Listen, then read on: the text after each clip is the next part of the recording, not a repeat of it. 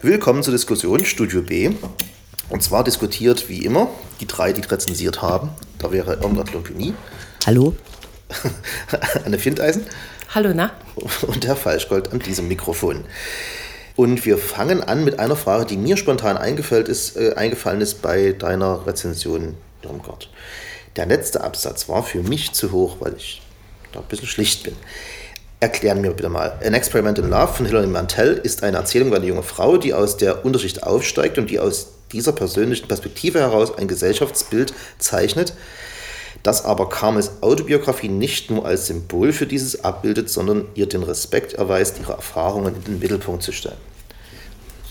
Also worum es mir ging, war zu zeigen, dass ganz oft werden ja Bücher über Leute geschrieben und ihre Erfahrungen und die stehen dann beispielhaft und sinnbildlich für eine bestimmte Kultur, für eine bestimmte Erfahrung.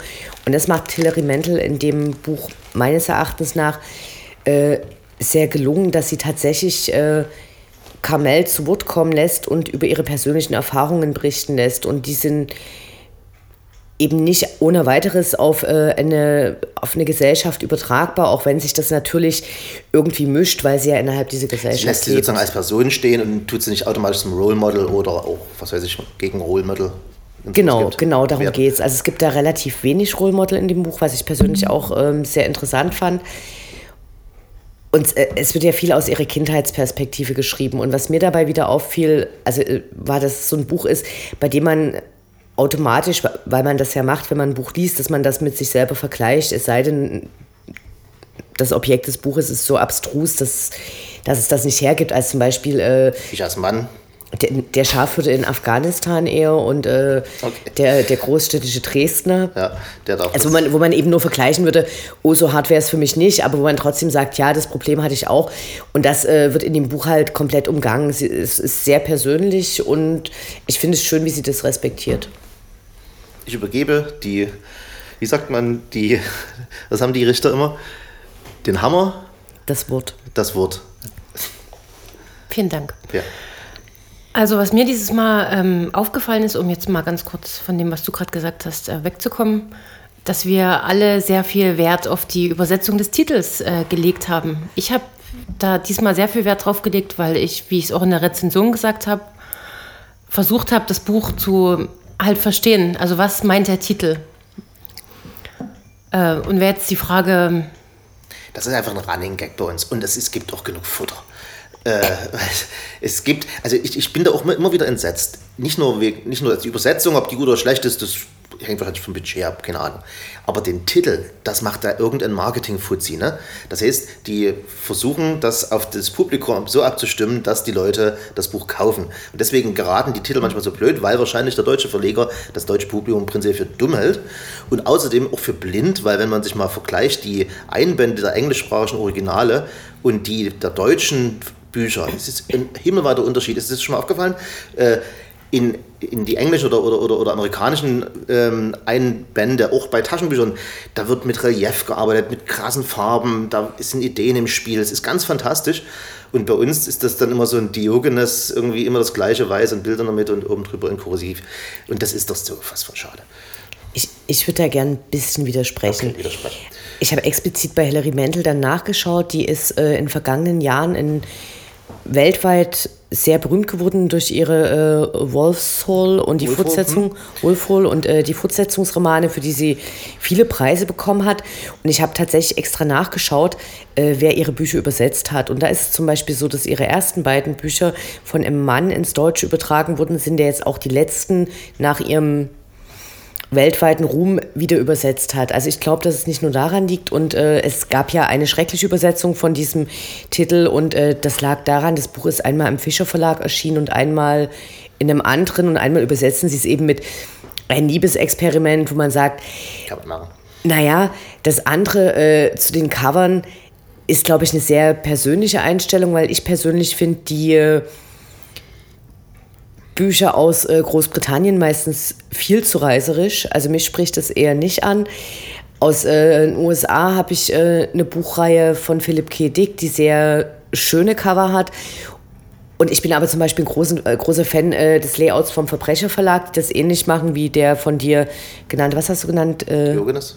Hm, die Diogenes macht sehr, ah ja, die haben auf dieses weiße und kleine Bild vorne drauf, aber die haben unterschiedliche Reihen. Und der Verbrecherverlag macht ja ganz oft auch tatsächlich nur eine Farbe und dann gibt es äh, nur die Schriftgestaltung und das macht die Sarah Lamparte und das äh, kann auch ganz großartig sein. Also ich glaube, das ist ein persönliches Ding. Dann hat das deutsche Marketing ja doch alles richtig gemacht. Nee, die Übersetzungen äh, und die Titel sind oft nicht so gut. Ich würde immer dafür plädieren, das Original zu lesen, wenn es einem irgendwie möglich ist. Aber zum Beispiel bei Hilary Mantels anderen Büchern, die ich angefangen habe, bin ich gescheitert. Darf ich eine Frage hinterherstellen? Ähm, und zwar, also die, die Wolfhall-Serie ist ja äh, deshalb auch so äh, hoch honoriert worden, weil dort mit der Sprache, im Englischen zumindest original, exper experimentiert wird. Ähm, ich habe die ja mal besprochen basically ist es so, dass, die, dass du nie genau weißt, wer gerade spricht. Das ist zu Anfang sehr anstrengend, 100 Seiten lang, weil immer nur He gesagt wird und He kann da König sein, kann Cromwell sein, kann irgendjemand sein und immer nur Hi, Hi, Hi oder Shi, Shi, Shi und deswegen muss man sich extrem konzentrieren. Das heißt, dort hat sie Kunst gemacht. Ist das Buch, was du gelesen hast, ähnlich äh, äh, herausragend oder sticht irgendwas hervor, was die Sprache betrifft? Oder ist es also eher ein normales Buch, in Anführungsstrichen? Was, was auffällt, dass sie äh, sehr große Literatur schreibt. Die Sprache ist sehr einfach. Es ist ganz oft sehr düster und an vielen Stellen aber auch extrem lustig. Aber es hat nicht diese, diese äh, Kompliziertheit mit diesen äh, Personen aufgrund der Sprache, dass man es nicht erkennen kann. Also in dem Buch ist es so, äh, Carmel schreibt aus ihrer Sicht und dann ist das Ganze relativ klar. Und äh, wenn die Mutter was sagt, dann ist erkennbar sofort, dass die Mutter das sagt.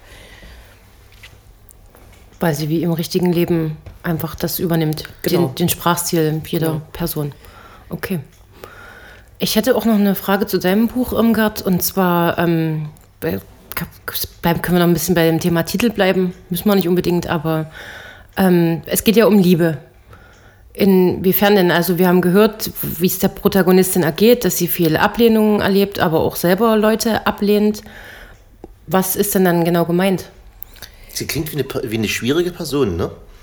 So aus der Beschreibung. Die sie, die, die sie, die sie aber, glaube ich, nicht ist. Also Kamel ist ein, ein eher unauffälliges Mädchen, was eigentlich keine Probleme macht, sondern tatsächlich das macht, was von, ihr, von ihrer Mutter aus erwartet wird.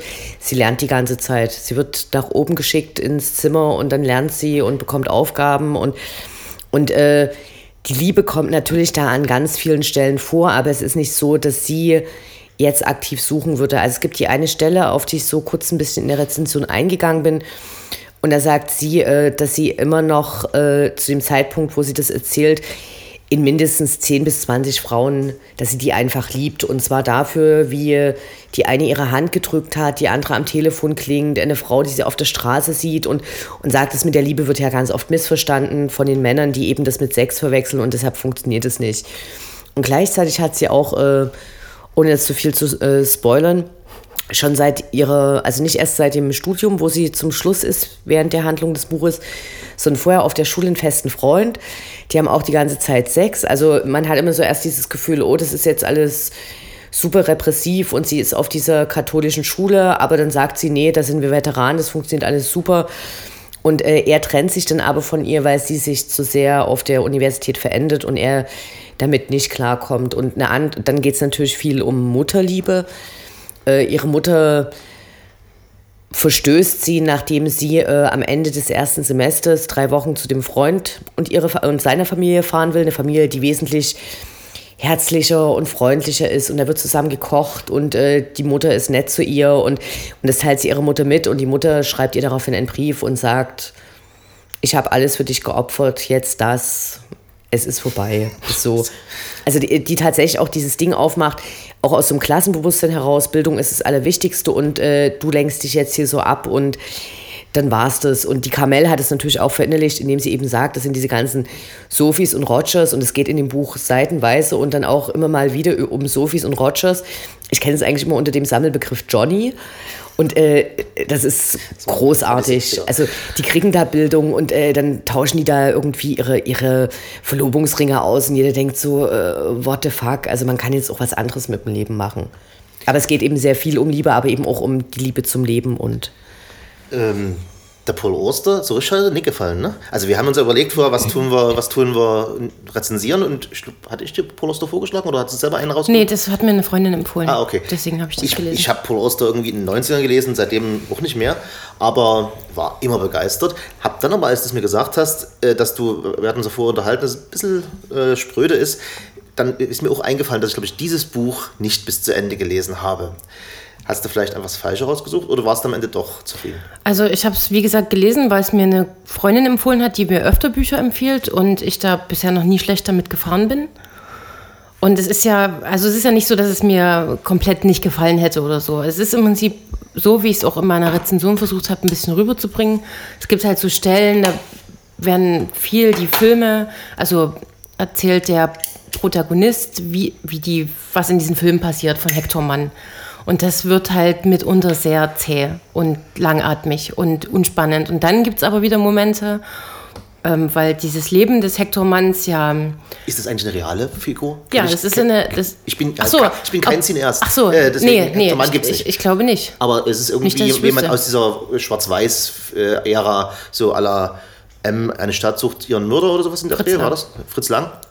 Könnte Ich, Fritz Lang also vielleicht ich, sogar. ich vermute, dass ähm, zum Beispiel der und vielleicht auch der George Méliès, den ich vorhin angesprochen hatte, weil er ja auch Negative verbrannt hat, dass das äh, so, ein Kon also so zusammengeklaubt Ja, ist aus okay. verschiedenen, also inspiriert ist von Ja. verschiedenen äh, Filmemachern. Und vielleicht muss man auch, na gut, mir scheint ja, dass du dich auskennst. Also Du hast eine, sicherlich eine Vorliebe für so eine Art von Film. Das wäre jetzt so meine spontane Einschätzung. Nein? Nö. Vielleicht liegt es ja daran. Also mich hat, ich glaube, mich hat damals das Buch, und ich habe wirklich nur schemenhafte Erinnerungen, äh, vielleicht auch deshalb ein bisschen gelangweilt, weil mich äh, alle Schwarz-Weiß-Schinken einfach nicht richtig interessieren. Ich bin da in, Bana in Banause. Und vielleicht ist es für jemanden, der wirklich sich die DVD-Sammlung Buñuel im, in der Schrankwand hat, vielleicht ist es für den eine ganz andere Nummer. Du? Ja, wobei ja, ähm, also das ist ja das Witzige an dem Buch, dass nicht nur dieser Hector Mann im Protagonist ist, sondern auch dieser David Zimmer, dessen Leben ja auch neben, also mit erzählt wird. Also halt so verwoben. Ja. Deswegen ist es ja nicht nur langatmig, sondern ähm, da passiert ja auch ganz viel, während er äh, in dem Leben recherchiert und dann auf jemanden trifft, ohne jetzt zu viel zu erzählen, der ihn auf die Spur des Hector Mann führt und über ähm, sein Leben erzählt, weil in dem Buch ist ja, gibt es ja diesen Hector Mann, der dann irgendwann verschwindet. Ja. So, und dann irgendwann später kommt David Zimmer, wird auf diese Filme aufmerksam, in die er sich so ein bisschen flüchtet, da eine Arbeit drüber schreibt und dann kriegt er irgendwann plötzlich einen Brief. So, und damit gibt es dann so eine Art Cut und dann tritt jemand in sein Leben, der ihn quasi auf die Spur wiederführt, des Hector Mann, der halt nicht wie gedacht tot ist, sondern weitergelebt hat. Ich habe das Gefühl, wir haben uns zufälligerweise, diesmal können wir wieder, haben wir mal wieder, mal wieder einen Tenor gefunden in der ganzen Nummer, äh, Bücher rausgesucht, die also anspruchsvoll im allerbesten Sinne des Wortes sind, im Sinne von kein äh, Thriller mit Spannungsbogen und Hu-Bibbern, sondern wo man ein kleines bisschen sich, sich, sich einlassen muss. Weil zum Beispiel ich habe mit meiner Rezension, die ja am Ende doch ziemlich euphorisch war, zu Anfang wusste ich nie, ob, ich es äh, wirklich so euphorisch schreiben kann, weil ich musste ein bisschen nachdenken während des, Buchen, während, während des Lesens des Buches, ob mir das gefällt. So, weil es ist wirklich, du hast es ja auch gelesen, ne? Irmgard? Ich bin- ich- es ist ich- irgendwie so lang alles. Alles immer, Kapitel, jedes Kapitel ist zehn Seiten zu lang. Nein, nein, nein. War mein erster Gedanke, will ich damit sagen. So, Okay. ne? Also ich habe ich es ja nur angefangen zu lesen, weil ich dann eben Hilary Mantels äh, Buch quasi dazwischen geschoben habe. Und ich muss sagen, dass, äh, wie heißt der, Lancaster? Lancaster. Dass er äh, das seltene Kunststück fertig bringt, äh, über etwas zu schreiben, wo ich sonst normalerweise tatsächlich einfach vorblättern würde. Und es geht los mit einem Kapitel über diese Peppy's Road und die Entwicklung. Ja. Und äh, natürlich interessiert mich im weitesten Sinne schon sowas wie Stadtentwicklung, aber er macht es tatsächlich so spannend, für wen werden diese Häuser gebaut, äh, was gibt es da für Veränderungen, wie wirken Weltkriege, Wirtschaftskrisen auf die Leute, die da wohnen, wie verändert sich die Zusammensetzung der Bevölkerung und das ist wie so ein, wie so ein Essay in sich. Und ich würde äh, die, äh, dieses Buch Capital uneingeschränkt empfehlen. Also es ist auch das, was ich als nächstes wieder lese und was, äh, glaube ich, ein bisschen ähnlich ist. Äh, es ist nicht schwierig zu lesen. Also mich hat es überhaupt nicht angestrengt. Ich fand die Kapitel auch nicht zu lang. Ich habe jetzt die, die ersten äh, zehn gelesen, würde ich sagen. Ich weiß, dass das Buch sehr dick ist. Hat bestimmt 700 Seiten. So, aber, aber es ist eine. Es ist eins von den Büchern, die mich seit langem mal wieder so auch tatsächlich, was, was du beschrieben hast, dass man sich abends darauf freut, also wirklich so ansprechen, wo ich sage, ach toll, jetzt kann ich in diesem Buch weiterlesen. Und was ich bei Hilary Mantel halt äh, ähnlich fand, es ist ein sehr kurzes Buch, also es sind, glaube ich, äh, in Buchform 272 Seiten. Es ist halt, äh, ich würde sagen, kunstvoller geschrieben. Also einfach vom, vom Handwerk her, also man merkt schon so einen kleinen Unterschied zwischen sehr guten Journalisten und eben diese Schriftstellerin, die mit Sprache dann noch was anderes macht, die aber auch extrem schlicht schreibt. Also wo die Sätze einfach, also wo ich mir vorstellen kann, die hatte vielleicht 700 Seiten und dann hat die einfach alles rausgestrichen, was irgendwie ging und das, was übrig bleibt, ist halt fantastisch. Mich würde jetzt bei Capital nochmal interessieren, bei Capital, Capital? Ka Kap Kapital. Sagen wir doch einfach Kapitale. Kap Kapitale. Genau. Auf dem Buch, was ich dort äh, liegen sehe, steht Kapital.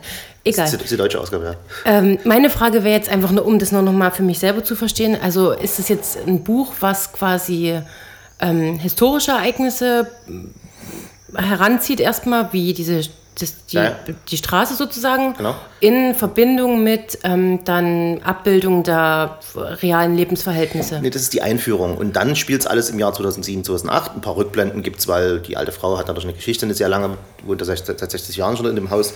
Ähm, es ist, ähm, der Vergleich mit Smoke, äh, es ist ein Episodenroman, sagt man Episodenroman? Episodenroman. Ja, die, die, die, die, die treffen sich alle, die Leute, äh, weil sie auf derselben Straße wohnen, dann haben aber alle völlig andere Probleme. Und es, man, man, man kann sich sozusagen, es gibt eine große übergreifende Handlung, und zwar, das ist dieses Mysterium, wer sind diese Postkarten. Aber ansonsten ist es ein Blick in das Leben von Londonern, was die so für Probleme haben. Und das ist auch noch eine Gemeinsam Gemeinsamkeit, finde ich, von allen drei Büchern. Habe ich das vielleicht sogar richtig verstanden? Äh, es gibt keine Bösewichte.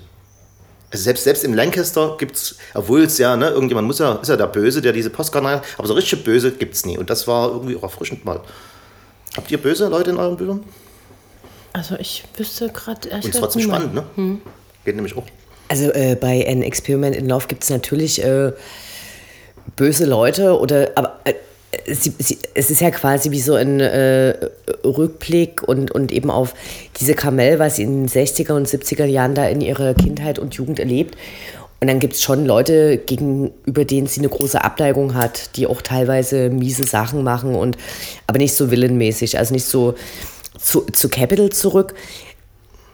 Also ich glaube, das ist halt, äh, also du hast, du hast zwar diese Episoden, aber was er eben macht, ist sowas wie, du kannst ja diese besonderen Stadtführungen auch in der Neustadt machen. Und dann wird er halt nicht nur gesagt, äh, da ist jetzt die Zahnpastafabrik und die liefern jetzt nur noch nach Asien und deshalb riecht es auch so exotisch da auf der Straße, sondern der erzählt zum Beispiel dann was darüber, äh, wie sahen die Wohnungen bis zur Wende aus und äh, für wen wurden die ursprünglich gebaut und äh, was ist dann passiert, dass nach der Wende irgendwie eine Wohnung auf einmal in drei oder vier aufgeteilt wurde und die Decken wurden abgehangen und äh, also ich glaube, man kann da sehr viel tatsächlich über, über London erfahren. Also ich fand an dem Buch sehr faszinierend, dass man so eine so eine Bevölkerungsentwicklungen und Wohnungsbauentwicklungen irgendwie sieht und es klingt irgendwie mir erstmal so mega langweilig und wie gesagt, normalerweise hätte ich bei dem Kapitel auch so, hm, wann kommen endlich die Leute, wann passiert endlich was?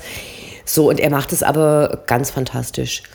Und ich habe aber noch eine Frage zu deiner Rezension. Ja. Und zwar schreibst du von äh, an irgendeiner Stelle, also ich hatte auch den Eindruck, dass es äh, jetzt nicht deine Lieblingslektüre der letzten 20 Jahre war, da schreibst du, dass es irgendwie wenig glaubhafte Wendungen gibt. Also gibt es da Sachen in dem Buch, wo du sagst, also wo ich mich gefragt habe, gehört es nicht dazu, weil das ein Buch von Paul Auster ist und in Bücher äh, sind ja dafür da, dass irgendwas Fantastisches passiert oder ist es so, wo du Ja, sagst, was, was ist denn Bullshit. konstruiert? Also Genau. jeder Was- ja, das- konstruiert. Das, äh, ich habe da äh, auf Anhieb ein super Beispiel, obwohl ich damit jetzt vielleicht zu viel verrate, weiß ich nicht. Ist jetzt auch egal. Also dieser Hector Mann ähm, lebt halt noch und ähm, der David Zimmer bekommt einen Besuch von der Alma. Das ist eine Frau, die auf dieser Farm, nenne ich es mal, mit lebt, auf der auch Hector Mann lebt. Also sie ist dort Okay. aufgewachsen, weil ihre Mutter Schauspielerin war, ihr Vater ähm, Filme gedreht hat und der Hector Mann die engagiert hat, um auf dieser Farm Filme zu drehen. Aber Filme, die nie ähm, veröffentlicht werden sollten. Also und die auch nie veröffentlicht wurden und 24 Stunden nach seinem Tod verbrannt äh, werden sollten. Und ähm, dieser Alma kommt dann zu diesem David Zimmer und erzählt ihm von dieser Farm. Und ich finde es einfach, das klingt so unheimlich konstruiert für mich. Also natürlich, das ist halt ein Buch und das kann auch alles so sein, aber für mich ist es so, das, das kann so, das macht so niemand. Der zieht dorthin, hat, also hat dann halt eine Frau, ist verheiratet, die hat relativ viel Geld und die leben völlig autark dort auf dieser Farm oder relativ. Und der baut sich da quasi wie ein eigenes Filmstudio auf mit einem also der produziert dort alles selber, macht die, die schneidern zusammen die Kostüme, entwerfen alles selber, haben wenige ausgewählte Schauspieler, die da hinkommen dürfen, um in den Filmen mitzuspielen. Aber ähm, die Filme werden nie in der Öffentlichkeit gezeigt. Es gibt dort ein kleines Kino, wo man die sich halt auch angucken kann. Und so dieses, das ist so ein Riesengebilde in meinem Kopf, was ich mir einfach nicht, das klingt für mich einfach zu konstruiert. Das ist auch ein bisschen Paul Oster, ne? Der steht auf so einem Kram. So, so so sich, ähm, äh, also er, er also, also, so wie ich mich erinnere an Paul Oster, war das immer irgendwie eine Gratwanderung zwischen real und irreal, was er schreibt. Und ähm, na klar, das muss man halt. Und das passt natürlich auch mit dem Titel zusammen, ne? Buch, Buch der, der Illusionen. Und genau. ich muss auch dazu sagen, das ist halt das erste Buch, was ich von ihm gelesen habe. Deswegen habe ich da jetzt keinen Vergleich, wie, wie er sonst schreibt. Lies mal die New York-Trilogie, das ist auch richtig spannend. Also ich habe, ich hab, glaube ich, auch in den ich fürchte auch schon in den 90ern, aber vielleicht auch noch in den Nullerjahren auch fast alles von ihm gelesen und muss aber sagen, dass ich es, glaube ich, eher gelesen habe, weil New York so eine Verheißung ist. Und äh, wo ich dann die Bücher von, von Seri Hustvedt entdeckt habe, eben Seine von seiner Frau. Frau, mit der konnte ich viel mehr anfangen. Das, also das hat für mich viel mehr Sinn gemacht. Also ich wusste bei Paul Oster und ich glaube, das bezieht sich tatsächlich auch auf das Buch der Illusion, was ja äh, schon eins seiner jüngeren Bücher ist, oder? Wo ich dann dachte, ähm, da überstrahlt der Name und die Legende das Buch. Okay. Also das, ich glaube, ich habe es auch nicht bis zu Ende gelesen. Ich glaube, ich werde es nochmal anfangen. Also ich habe es bis zu Ende gelesen und es ist auch nicht so, dass ich das ähm, jetzt gar nicht weiterempfehlen würde, aber es hat halt so seine Strecken, die halt doch mehr oder weniger zäh sind. Genauso gibt es dann aber auch wieder Momente, wo ich da saß und die ich total spannend fand hm. und wo ich dann unbedingt weiterlesen wollte. Okay. Mir hat äh, dieses, also mein Buch jetzt, äh, diese, diese dass es keine Bösewichte gibt und dass jeder sein Kreuz da zu tragen hat. Also wie gesagt, diese pakistanische Familie, die natürlich mit einem äh, Bruder, der sehr ähm, zum, äh, zum Islam neigt, also der eher ein radikaler, sich zu radikalisieren zu neigen scheint, ähm, aber trotzdem ein, guter, trotzdem ein guter Mensch ist, den man auf einen, auf einen Schlag verurteilen würde, wenn man ihn im Fernsehen sehen würde. Er sieht wahrscheinlich auch aus mit so einem Caption und so weiter. Äh, und dass er aber am Ende ein, ein völlig korrekter Typ ist und man einfach ein Urteil viel zu schnell gefällt hätte, das geht mir mit fast jeder Person dort so. Du sagst, dieser Banker, Abteilung seiner Bank, kümmert sich drum, braucht eine, aber eine Million Zuschuss bekommt am Ende des Jahres oder nur 30.000. Da würdest du sagen, what an asshole. Aber er hat menschliche Züge und deswegen meine etwas politisierende äh, Einschätzung zum Schluss, dass man auch manchmal sich vielleicht so ein Pegida-Oper angucken muss und sagen muss, na, der hat es auch nicht leicht. Aber, aber gibt es Nazis in Capital? In Capital gibt es keine Nazis. Nein, gibt es keine Nazis. Quod erat demonstrandum. naja, aber sorry. Äh, das, ich weiß auf welchen Hut raus. Nazi oder ein Islamist ist, das sind ja beides. Äh, äh, das eine ist nicht schlimmer als das andere, weißt du? Ja, komm, von der, von, von der, ich muss jetzt nie Auschwitz sagen, oder? Entschuldigung, ich muss jetzt nie mit Auschwitz kommen, oder? Nein, musste nicht. Gibt noch Unterschiede. Ja, aber äh, nicht jeder Böse, nicht jeder augenscheinlich Böse ist grundböse. Das gibt es in der Welt nicht und das vergisst man zur Zeit manchmal. So, jetzt habe ich alle zum Schweigen gebracht. Hervorragend. Wollen wir äh, abschließen oder haben wir noch einen klugen Gedanken? Ich, vielleicht kann man es noch mal kurz zusammenfassen. Äh, ja. Wir haben auf jeden Fall zwei unbedingte Empfehlungen. Ja, mein Capital von Lancaster kann ich uneingeschränkt empfehlen. Ich habe es angefangen und finde es ganz fantastisch. Also es ist wirklich so wie, Ich habe richtig Lust, da jetzt weiterzulesen. Und übrigens auch die anderen Bücher, äh, das How to Speak Money habe ich gelesen, das ist äh, ein, ein, wie, ein, Wörterbuch aufgebaut und es fängt halt an von, was sind Schulden, was, ist, äh, was sind Dividenden, was ist irgendwas. Und der, das Schöne ist, der hat selber das nicht gelernt, sondern hat als Journalist sich selbst beibringen müssen oder hat sich hat einfach gesagt, ich verstehe, also gerade zur Zeit des, des Börsenkrachs 2007, ich verstehe nur die Hälfte, wenn überhaupt, und hat sich dann einfach mal hingesetzt und hat ein Jahr lang gelernt. Und das äh, macht ihn natürlich zum hervorragenden Lehrer wiederum, aber als Frisches und B, weil er weiß, wie es ist, wenn man das alles nicht versteht. Und das macht er in diesem Wörterbuch zu jedem Begriff, so einen Absatz oder zwei, ganz hervorragend und vor allem lustig und mit einer, deswegen sagte ich poetisch fundiert, mit, mit einer klaren Haltung. Also der ist schon ein, äh, kein Freund der Banker. Kann ich empfehlen. Fucking Kommi. Ein fucking Kommi. genau, äh, Hilary Mantels Buch ich würde es äh, tatsächlich auch uneingeschränkt empfehlen. Ich habe mich gefragt, als ich meine Rezension geschrieben habe, ob es, äh, also in Deutschland ganz bestimmt, da gibt es ja diese äh, krasse Trennung zwischen äh, Literatur und äh, Frauenbüchern, die es in, in keinem anderen Land Klar, auf der ganzen Welt gibt äh, wenn man in, in, in, Großbritannien oder in den USA in, in einen Buchladen geht, da gibt es tatsächlich auch Regale, wo es äh, feministische Literatur gibt. Ne? Also Feminism, aber da gibt es nicht Women's Literature. Das ist so ein Quatsch. So, und äh, ich glaube, es ist ein ganz fantastisches Buch, was man jedem empfehlen kann. Und, finally?